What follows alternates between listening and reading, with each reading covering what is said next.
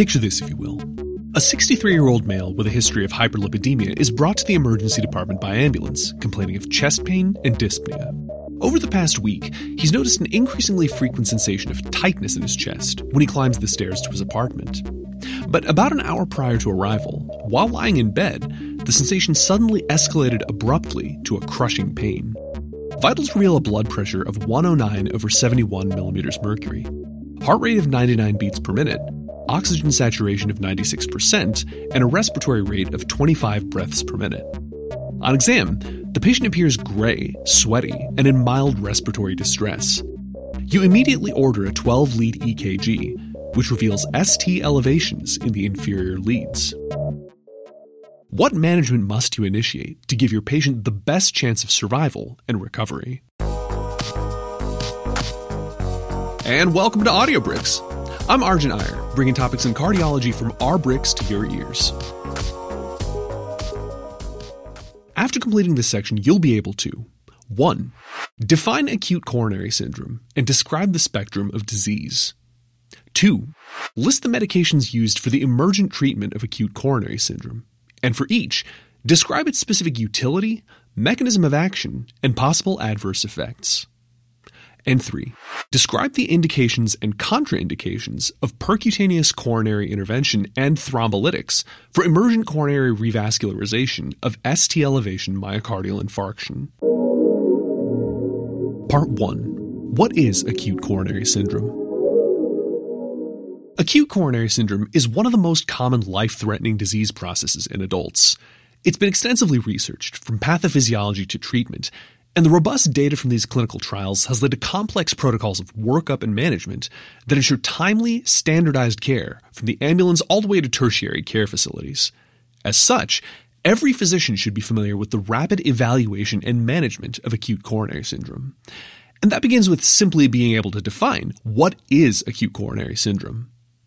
So, first and foremost, Acute coronary syndrome is defined by a clinical presentation suspicious for acutely diminished blood flow to a portion of the heart, generally caused when a ruptured atherosclerotic plaque forms a thrombus within a coronary artery. Now you tell me, what's the first symptom that comes to mind when you think of acute coronary occlusion? Chest pain, right? Usually a pressure or a tightness, potentially radiating to the jaw or the arms. It's usually worse with exertion and accompanied by sweating, nausea, dyspnea, dizziness. Now keep in mind, though, that a patient may present with only some of these classic features, or they may simply not be very good at communicating exactly what they're feeling. I can't tell you how many times I have patients swear up and down that, oh no, I don't have chest pain, and only later do I find out that they actually have chest pressure, which they insist is totally different. Spoiler alert, for the purposes of ACS, it's the same thing. But while patients may present with atypical anginal symptoms, it's important to establish that the patient's history and physical examination are vital to the workup of acute coronary syndrome, and a sufficiently suspicious clinical presentation may be all that is required to make the presumptive diagnosis of acute coronary syndrome and begin treatment. The spectrum of disease that defines how urgently and invasively the patient must be worked up and treated is largely based on two diagnostic tests the electrocardiogram, or EKG, and the serum troponin levels. Now, by national guidelines, an EKG must be obtained and interpreted within 10 minutes of triage for suspected ACS. And the primary purpose of rapidly obtaining an EKG in the acute setting is to screen for patterns of ST elevation, characteristic of the most serious types of myocardial infarctions, the full thickness or transmural myocardial infarctions, generally caused by complete occlusion of the coronary artery. These ST elevation myocardial infarctions, or STEMIs, require emergent intervention to open up the blocked coronary to avoid permanent damage to the heart. So, if a patient has a diagnostic EKG, no further testing is required to proceed directly to more invasive treatment and diagnostic strategies. The EKG is also useful for evaluating for other changes that increase suspicion for a partial thickness myocardial infarction, most specifically ST depressions and T wave inversions. But actually, the EKG is not a particularly sensitive test for ACS. It misses a large percentage of these patients. The much more sensitive initial test is the serum troponin level, which is a measure of myocardial cell death. In the correct clinical context, elevated serum troponin levels are diagnostic of a myocardial infarction. A patient without diagnostic ST elevations, who is later found to have an elevated serum troponin level, is said to have a non ST elevation myocardial infarction, or NSTEMI. This is often caused by a partial thickness or subendocardial infarct, an incomplete occlusion of the coronary artery. But the main practical distinction is that workup and treatment did not always have to be pursued as emergently and aggressively in an NSTEMI as in a STEMI. Finally, a patient with a clinical history concerning for acute or rapidly escalating anginal symptoms, but without an elevation in serum troponin, cannot be said to have a myocardial infarction, but may be presumed to have unstable angina. And while this diagnosis is becoming less common as lab tests for serum troponins become more sensitive, the presumed mechanism of disease is the same as in other forms of ACS. The rapid escalation of anginal symptoms suggests rapidly increasing occlusion secondary to thrombus formation. Therefore, even though myocardial cells haven't started dying yet, such patients may warrant similarly aggressive workup and treatment as patients with an NSTEMI, since by definition the thrombus is unstable and has a high risk of progressing to true infarction. Alright, let's review. What diagnosis is made when a patient has an elevated serum troponin? Elevated troponin levels indicate that a patient has had a myocardial infarction, either a STEMI or an NSTEMI. But here's an important clinical point. A STEMI is distinguished from an NSTEMI based on the EKG. And if the EKG says STEMI, well, you don't wait around for the troponin levels before mobilizing all those resources you have at your disposal to open up the coronary artery. Don't worry, it'll almost certainly be elevated. Now, a word of caution. Many patients with acute coronary occlusions present in atypical ways, where chest pain may not be the primary complaint. Check out the brick on the diagnosis of angina pectoris and myocardial infarction when you have a moment for more information on these less straightforward cases, but this should serve as a brief overview. For the rest of the podcast, though, we're going to focus on treatment. Part 2 Which drugs lower mortality in ACS? Now, in the bricks on the diagnosis of myocardial infarction and angina pectoris, there's a lot more information on the natural history of the disease process as the plaque grows, ruptures, thromboses, and causes an infarct that evolves over time. And don't get me wrong, that's incredibly important. But when you're dealing with a potentially life threatening medical problem, you don't often have the luxury of waiting to collect all the information, get all the results back. As the cardiologists like to say, Time is myocardium, and sometimes it's worthwhile to empirically hit patients with medications, knowing that the risk of unnecessarily treating some patients is worth the benefit of expediting care. The medications I'll describe in this section are proven in huge multicenter studies that analyzed risk and benefit to lower the mortality of potential ACS. And the moment you suspect acute coronary syndrome based on the patient's history and physical, you need to start treatment. Now, the mainstays of empiric therapy are the antiplatelet medications that inhibit the activation of platelets that form the occlusive thrombus, with a pretty low risk of complications. Of these, it's the humble aspirin that is still the mainstay of modern empiric therapy for suspected ACS. Aspirin is a cyclooxygenase inhibitor, preventing the synthesis of the cytokine thromboxane that activates platelets. What's more, aspirin binds irreversibly, meaning that it's effective for the duration of the platelet's lifespan of seven days. Now, as I was alluding to, aspirin is one of the oldest and best researched medical therapies for acute coronary syndrome, and it remains the first line of treatment for a suspected myocardial infarction. Pre hospital emergency professionals from 911 operators to paramedics are trained to either recommend or directly administer therapeutic doses of aspirin to patients at the first hint of possible ACS. But it's still the responsibility of in hospital medical professionals to ensure that aspirin has been administered and to administer it themselves if not. When it comes to complications, well, there's something of a common theme with many of the medications administered in acute coronary syndrome. Since the presumed source of the symptoms is an occlusive thrombus, many of the medications administered interfere with clot formation, leading to the obvious potential complication of bleeding, especially from the gastrointestinal tract. Additionally, aspirin specifically can cause kidney damage in much the same way the NSAIDs do. But the risk of both life threatening bleeding and kidney damage as a result of a single dose of aspirin is extremely low. And given its high, well evidenced mortality benefit, the only reason to not give aspirin is a documented history of an anaphylactic reaction. A similar category of medications are often informally referred to as the advanced antiplatelets, which inhibit platelet activation through a slightly different mechanism. See, in normal physiology, adenosine diphosphate serves as the paracrine signal between platelets that binds to a class of G protein coupled receptors known as P2Y12, or just the ADP receptors, in order to initiate the platelet activation pathway. The advanced antiplatelets block the ADP receptor, effectively inhibiting activation and aggregation to other platelets that happen to be secreting ADP at the site of platelet plug formation. The advanced antiplatelets clopidogrel and prasugrel bind irreversibly, like aspirin. Ticagrelor and cangrelor, however, bind reversibly. So, advanced antiplatelets are more potent inhibitors of platelet activation than aspirin, and unsurprisingly, cause more bleeding complications. Ticagrelor has an additional concerning side effect. In up to 10% of patients, it causes significant shortness of breath by uncertain mechanisms. Furthermore, evidence for their therapeutic benefit when empirically administered in addition to aspirin isn't actually that strong, with one very important exception, as we'll discuss later. In patients requiring stent placement, the addition of advanced antiplatelets on top of aspirin substantially decreases the likelihood that the stent itself will form a thrombus inside it. So, patients who have had stents placed are generally prescribed both aspirin and an ADP receptor antagonist for 12 months after the stent is placed. But in the acute phase of ACS, early administration of advanced antiplatelets is generally reserved for those who are likely to require coronary intervention, such as patients with STEMI or a high risk NSTEMI. The final class of antiplatelets are the GP2B3A inhibitors, which includes the drugs abciximab, eptifibatide, and tirofiban.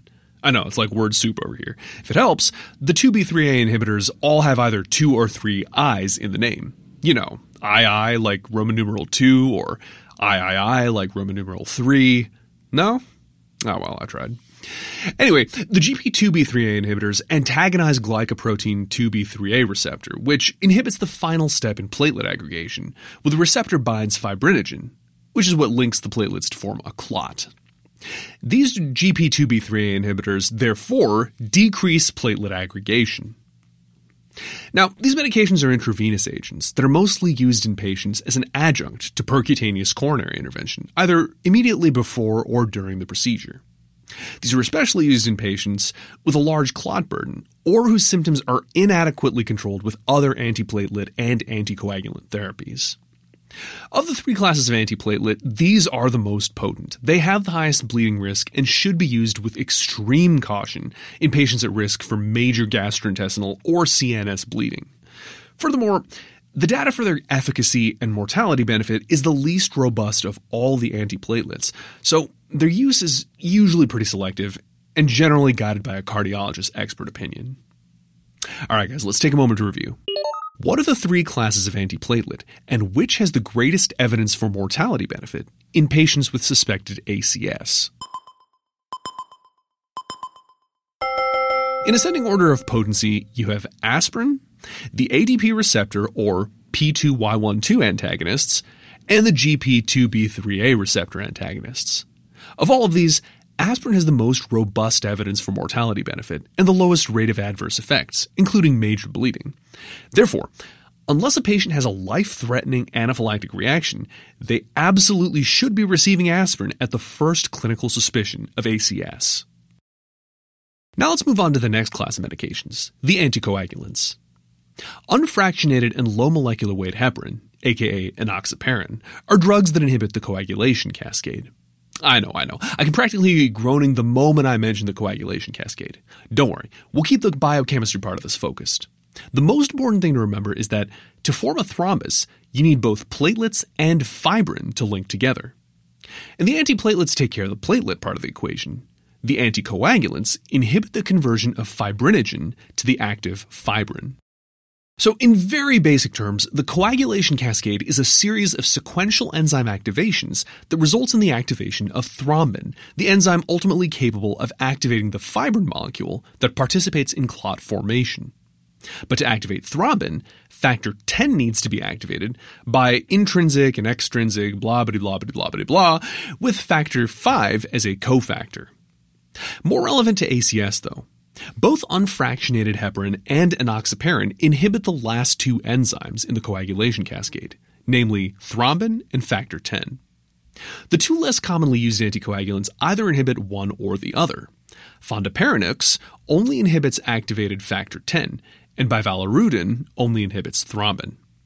And like the antiplatelets, the anticoagulants don't actively help dissolve the thrombus, they just prevent it from continuing to grow or propagate. In the treatment of ACS, the heparins are only administered in the hospital setting, and their main role is to buy time until the coronary obstruction can be definitively revascularized, or alternatively, to prevent a potential thrombotic obstruction from worsening, while further testing is pursued to determine the need to open up the coronary artery. Unfractionated heparin is given as an intravenous infusion, and enoxaparin is given as a series of subcutaneous injections. Needless to say, enoxaparin is much more convenient to administer and has much more predictable systemic effects, meaning that you don't have to continuously monitor the patient's PT and PTT to titrate your dosing. The advantage to an unfractionated heparin infusion, unlike the antiplatelets or enoxaparin, is that when you turn off the infusion, the effects end very quickly. So, while heparins cause an increased risk of bleeding that is substantially higher than that of aspirin, high risk patients like postoperative or trauma patients may benefit from the more easily titratable unfractionated heparin infusion. Now, an absolute contraindication for use of either of the heparins is a history of heparin induced thrombocytopenia, an immune response to heparin characterized by platelet destruction and hypercoagulability that results in thrombocytopenia. HIT occurs more commonly with intravenous heparin, but can occur with subcutaneous enoxaparin as well. In these patients, the anticoagulants fondaparinux and bivalirudin should be considered. Now, we're going to take a little break from the meds that address the thrombus part of the equation and move on to two classes of medications initiated during a hospital admission for acute coronary syndrome. These are also hugely important as maintenance medications afterwards to reduce mortality. And these two medications are the beta blockers and the statins. Beta blockers, as the name suggests, inhibit the beta adrenergic receptors in the heart that are normally responsible for increasing the rate and force of cardiac contraction. So, a beta blocker, in essence, forces the heart to take a chill pill and stop stressing itself out so much. And when you decrease the work the heart has to do, you decrease the amount of oxygen consumed.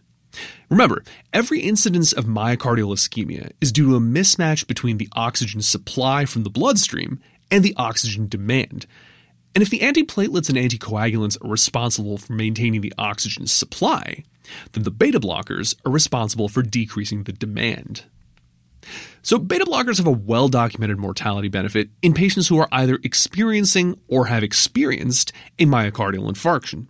And as a result, these are typically given as soon as possible, if the patient can handle it. Well, that sounds ominous, Arjun. What could you possibly mean?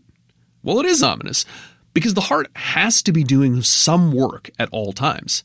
Otherwise, you know, you die.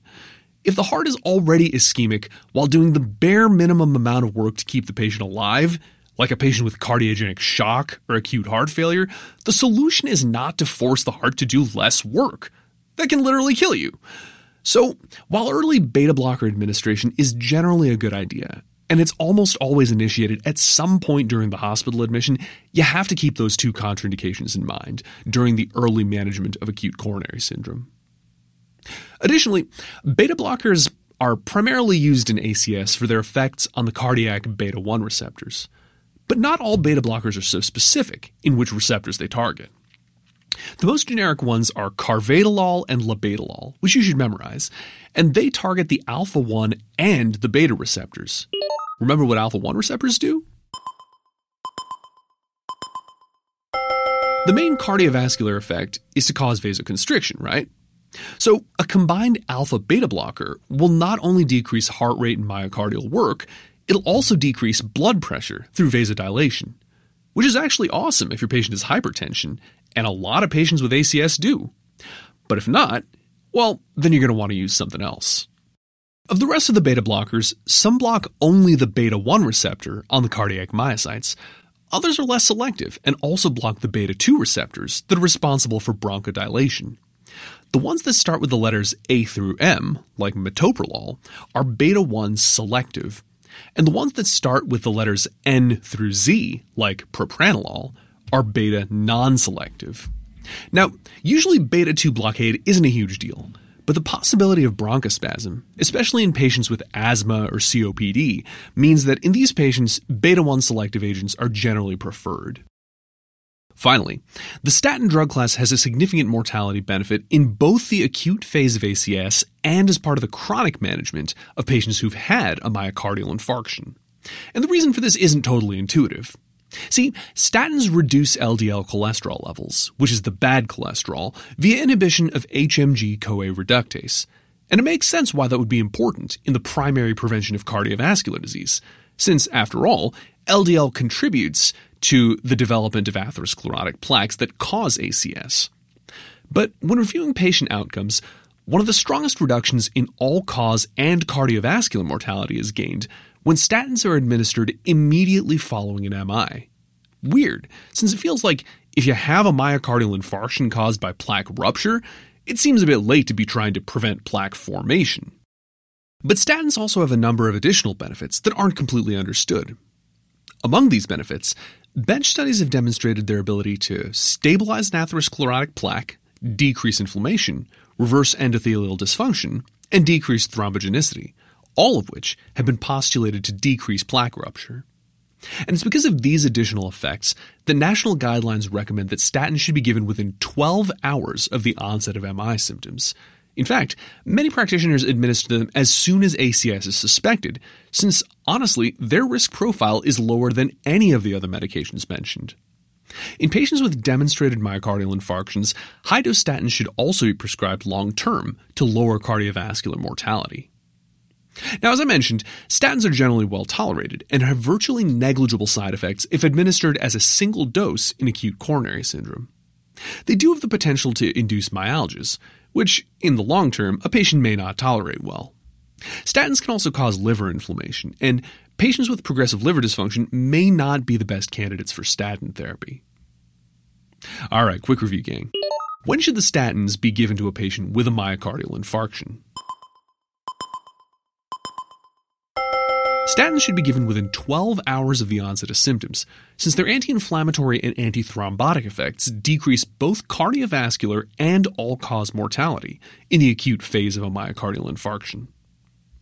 So, to review, the medications that decrease mortality in acute coronary syndrome are 1. The antiplatelets, especially aspirin, 2. The anticoagulants, usually one of the heparins, 3. Beta blockers, and 4 statins. Remember those, guys. These could quite literally save a life. Part 3 What medications are used to manage the symptoms of ACS? In the last section, we discussed medications that lower a patient's risk for death after an MI. This section, on the other hand, serves as a sort of mythbusters in the medical management of ACS. Now, some of you may have heard the acronym MONA, it's a catchy mnemonic for the cocktail of morphine, oxygen, nitroglycerin, and aspirin, previously endorsed for the empiric treatment of acute coronary syndrome, and still part of many ambulance protocols. Yet of all of these, only aspirin has had proven mortality benefit. And the reason this Mythbuster section is important is because while these medications listed provide symptom relief, which isn't unimportant, these medications also have potentially dangerous side effects. So, before you treat based on an old protocol, realize that the risks may outweigh the benefits. First, morphine was traditionally used for pain control during an MI, the reason being that, in theory, pain control would also decrease the myocardial work by removing a source of sympathetic nervous system stimulation. But since then, studies have shown decreased survival rates and potential interference with the absorption of other life saving medications, like the ADP receptor antagonists. Additionally, morphine might mask the patient's pain without actually treating the cause. And that's a problem, because the presence of ongoing intractable pain, even without ST elevations on the EKG, is an important clinical indicator that expedited intervention may be necessary. Nowadays, morphine is only recommended when absolutely needed for severe chest pain, not controlled by other medications. The medication most commonly used for pain control in ACS is the vasodilator nitroglycerin. By stimulating the synthesis of cyclic GMP, nitroglycerin can cause vascular smooth muscle to relax, especially in the veins. And the resulting venodilation causes blood to pool in the systemic veins, reducing venous return to the heart and decreasing ventricular preload. Nitroglycerin secondarily causes coronary artery vasodilation, and the net effect is to reduce myocardial oxygen demand while increasing myocardial blood supply. So, this is the mechanism by which it relieves the pain of ischemia, but despite making a whole lot of physiologic sense, it's not actually demonstrated to improve survival. Additionally, nitroglycerin does have a number of side effects and contraindications. The most common side effect is nothing more serious than headache. However, it does occur in more than 60% of patients taking nitroglycerin. Like the beta blockers, nitroglycerin can cause hypotension and is contraindicated in patients with cardiogenic shock. There's also a relative contraindication, in particular, for patients with inferior wall or right ventricular MIs, because they may become severely hypotensive if the preload is decreased abruptly with nitroglycerin. But unlike beta blockers, nitrates actually have a therapeutic benefit in patients with acute heart failure. An important drug interaction is with the phosphodiesterase 5 inhibitors, like sildenafil. You know, like Viagra, the ones most commonly used to treat male erectile dysfunction. The combination of nitrates with the phosphodiesterase inhibitors may lead to severe hypotension and is contraindicated. Finally, oxygen is often empirically administered to patients with MIs, despite the fact that most patients with MIs aren't actually hypoxic, even if the MI causes dyspnea. So, a good rule of thumb is that if a patient's not hypoxic, i.e., an oxygen saturation greater than 90, there is no benefit to administering supplemental oxygen. Furthermore, studies have shown that raising oxygen levels to supraphysiologic levels in patients with ACS can actually cause harm and worsen mortality. All right, time for a quick knowledge check. Why might morphine be harmful for a patient having an MI? Not only is morphine associated with lower survival rates, it may also mask the pain of an MI, which is an important clinical clue about the status of your patient. Finally, it may decrease the absorption of life saving antiplatelet medications. Part 4 How do we use interventional treatments to manage acute coronary syndrome? So, the medications we've discussed up until this point only work to prevent additional clot formation or reduce myocardial oxygen demand. In other words, they prevent a bad situation from getting worse, but don't actually fix the problem. If a patient has a myocardial infarction caused by a critical thrombotic event in a coronary artery, well, then you need to find a way to open the artery back up, otherwise referred to as coronary revascularization. And the two most common options for revascularization are percutaneous coronary intervention, in other words, cardiac catheterization, and thrombolysis. In both cases, some benefit may still be obtained as long as revascularization is performed within 12 hours after the MI. But there's robust evidence that for every minute revascularization is delayed, patient outcomes get worse. Time is myocardium, and the goal is to revascularize the coronary artery as soon as possible. Percutaneous coronary intervention, or PCI, is a minimally invasive technique in which the coronary arteries can be accessed through a large intraarterial catheter, known as an introducer sheath, in the wrist or groin.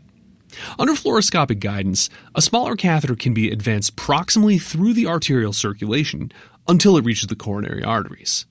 Then, by intermittently injecting contrast dye, the lumen of the coronary arteries can be visualized, along with any stenosis or occlusions. And this part of the procedure is known as coronary angiography. Now, once identified, a guide wire is then guided past the coronary obstruction or burrowed through it, followed by an inflatable balloon that is inflated inside the obstructed portion of the artery. This technique, known as balloon angioplasty, compresses the clot and the underlying plaque against the walls of the artery and opens the lumen back up. This is almost always followed by the placement of a stent to keep the arterial lumen open, and the combination of balloon angioplasty and stent placement is what is globally referred to as PCI. Now, PCI is the preferred treatment method for STEMI, And by national guidelines, a facility with an interventional cardiologist on call should strive to open up the coronary artery of a patient with a STEMI within 90 minutes of the patient's arrival in the emergency department, known as the door to balloon time. NSTEMI is also an indication for a PCI, but since the occlusion is generally not complete, revascularization is not quite so time sensitive and can be performed within 48 hours of symptom onset. A patient with an NSTEMI can, therefore, be admitted to the hospital and stabilized, using the medical therapies mentioned, while a more thorough diagnostic workup is performed. And this decreases the likelihood of unnecessary interventions, while decreasing procedure risk as well. Now, in a broader sense, many patients admitted for the workup of ACS will also undergo angiography, as this is the gold standard means of diagnosing a coronary obstruction. If coronary artery stenosis greater than 50% is found in a patient with anginal symptoms or a concerning stress test result, well, then PCI is also generally indicated. Now, the potential acute complications of PCI include distal embolization, arterial dissection, or rarely rupture, and acute kidney injury from high doses of contrast used during angiography, known as contrast induced nephropathy. At the insertion site where the introducer sheath is placed, namely in the groin or in the wrist, patients can develop a hematoma, pseudoaneurysm, arterial dissection, and in rare cases, limb ischemia. Now, the most important late complication of PCI is restenosis. This can be caused by the stent itself serving as a nidus for thrombus formation, and is the main reason why patients generally require both aspirin and an advanced antiplatelet for 12 months after stent placement. But another important mechanism by which restenosis occurs is overgrowth of the tunica intima around the stent. If you think about it, it's not a totally surprising reaction to sticking a foreign body inside an artery, right? But because of this phenomenon of neo-intimal proliferation, drug eluting stents were developed to slowly release chemicals that inhibit intimal growth. The original bare metal stents are used a lot less frequently now, but there is some evidence that in patients who are unlikely to be compliant with their dual antiplatelet therapy, bare metal stents may have a slightly lower risk of in-stent thrombosis than the drug eluting stents. Now, PCI should not be performed in patients with coagulopathy or hypercoagulable states, since in the first case, these patients need to be loaded with heparin before the procedure, and in the second case, the stent itself can serve as a nidus for thrombus formation. Additionally, if the diagnostic angiography reveals either stenosis in multiple coronary arteries or a critical stenosis in the left main coronary without collateral flow, then emergency coronary bypass surgery is actually the treatment of choice. In these cases, the PCI is generally not performed, and the main role of the interventional cardiologist is to provide the cardiothoracic surgeon with detailed preoperative information. In patients with cardiogenic shock, cardiologists can additionally initiate catheter based life support measures that augment the cardiac output until surgical intervention can be performed. If, on the other hand, a patient presents with a STEMI to a hospital that doesn't have an interventional cardiologist to perform PCI, Intravenous thrombolytic agents like tissue plasminogen activator and streptokinase can be used to chemically lyse the obstructing clot in the coronary artery. The thrombolytics activate endogenous plasmin, which cleaves the fibrin bonds that hold a clot together. Now, if used, they should ideally be given within 30 minutes of first contact with the medical team, because the effectiveness of these drugs decreases with time, but they can be given up to 12 hours after the onset of symptoms. The main issue with thrombolytics, unsurprisingly, is an enormous risk of bleeding, including spontaneous gastrointestinal and intracranial hemorrhage. Thrombolytics are absolutely contraindicated if the patient has a history of a bleeding disorder, intracranial hemorrhage, or aortic dissection, if they've recently experienced head trauma or an ischemic stroke, or if they currently have uncontrollable hypertension that might predispose them to a spontaneous intracranial hemorrhage. Additionally, there are a number of relative contraindications that go beyond the scope of this discussion, but suffice to say that given the modern hospital and pre hospital systems of care for patients with ACS, this is definitely more of a last resort option. And that's a wrap. Let's see what you remember about the life saving treatment of acute coronary syndrome. First, can you describe the spectrum of disease that makes up acute coronary syndrome?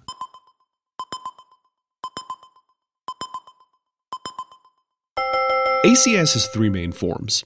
ST elevation myocardial infarction, defined by diagnostic contiguous ST elevations on the EKG. Non ST elevation myocardial infarction, defined by elevated troponin levels.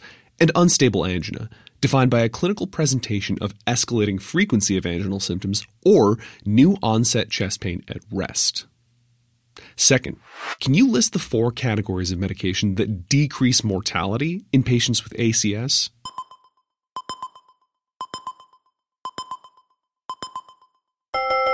First, the antiplatelets, especially aspirin, which should be used as soon as ACS is suspected.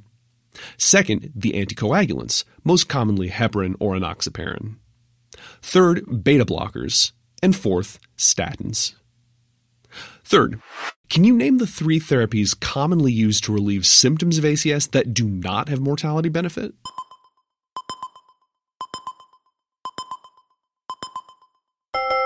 Nitrates are used in ACS to relieve chest pain primarily by decreasing preload, but also by increasing coronary vasodilation. But they should be used in caution given their ability to cause hypotension. These are absolutely contraindicated if the patient has recently taken a phosphodiesterase inhibitor. Morphine should only be used when absolutely needed for severe pain that is not treatable with nitrates or other medications that do improve mortality benefit, as it's been demonstrated to worsen clinical outcomes, interfere with clinical reassessment, and interfere with other important medications. And finally, oxygen therapy should only be used when the oxygen saturation is less than 90%. Supraphysiologic oxygen saturation can actually worsen outcomes as well. Finally, what are the two main strategies for coronary revascularization, and which is the preferred approach?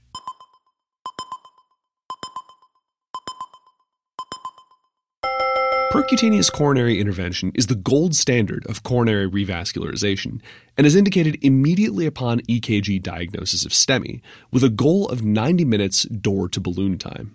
If a patient has an NSTEMI, the intervention should be performed within 48 hours. If PCI is not immediately available, thrombolytics should be administered to STEMI patients. Finally, there are rare instances of severe multivessel coronary disease or critical left main coronary occlusion in which the preferred approach is not PCI, but rather emergency coronary bypass surgery. Now, armed with your newfound knowledge, let's get back to the patient from the intro. A 63 year old male presenting with chest pain and dyspnea has an EKG concerning for ST elevations in the inferior leads. What management must you initiate to give your patient the best chance of survival and recovery?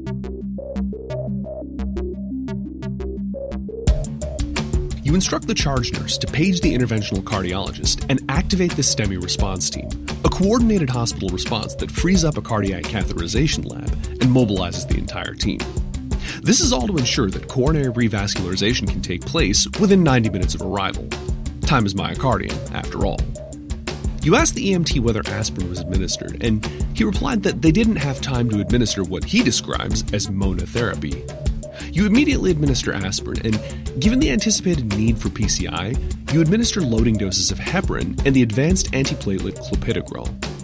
You order atorvastatin as well, but since the patient is dyspneic with a low normal blood pressure, you decide that administering a beta blocker can wait until the patient is more stable.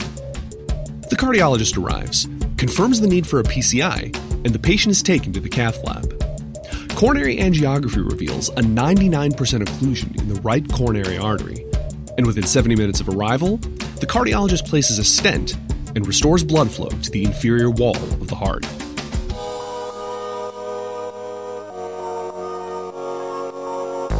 And that's our show. If you like what you heard, make sure to like and subscribe on Apple Podcasts. Remember, your feedback helps us improve. You can enjoy the full Bricks experience online at www.usmle-rx.com, complete with illustrations, questions, flashcards, and active learning.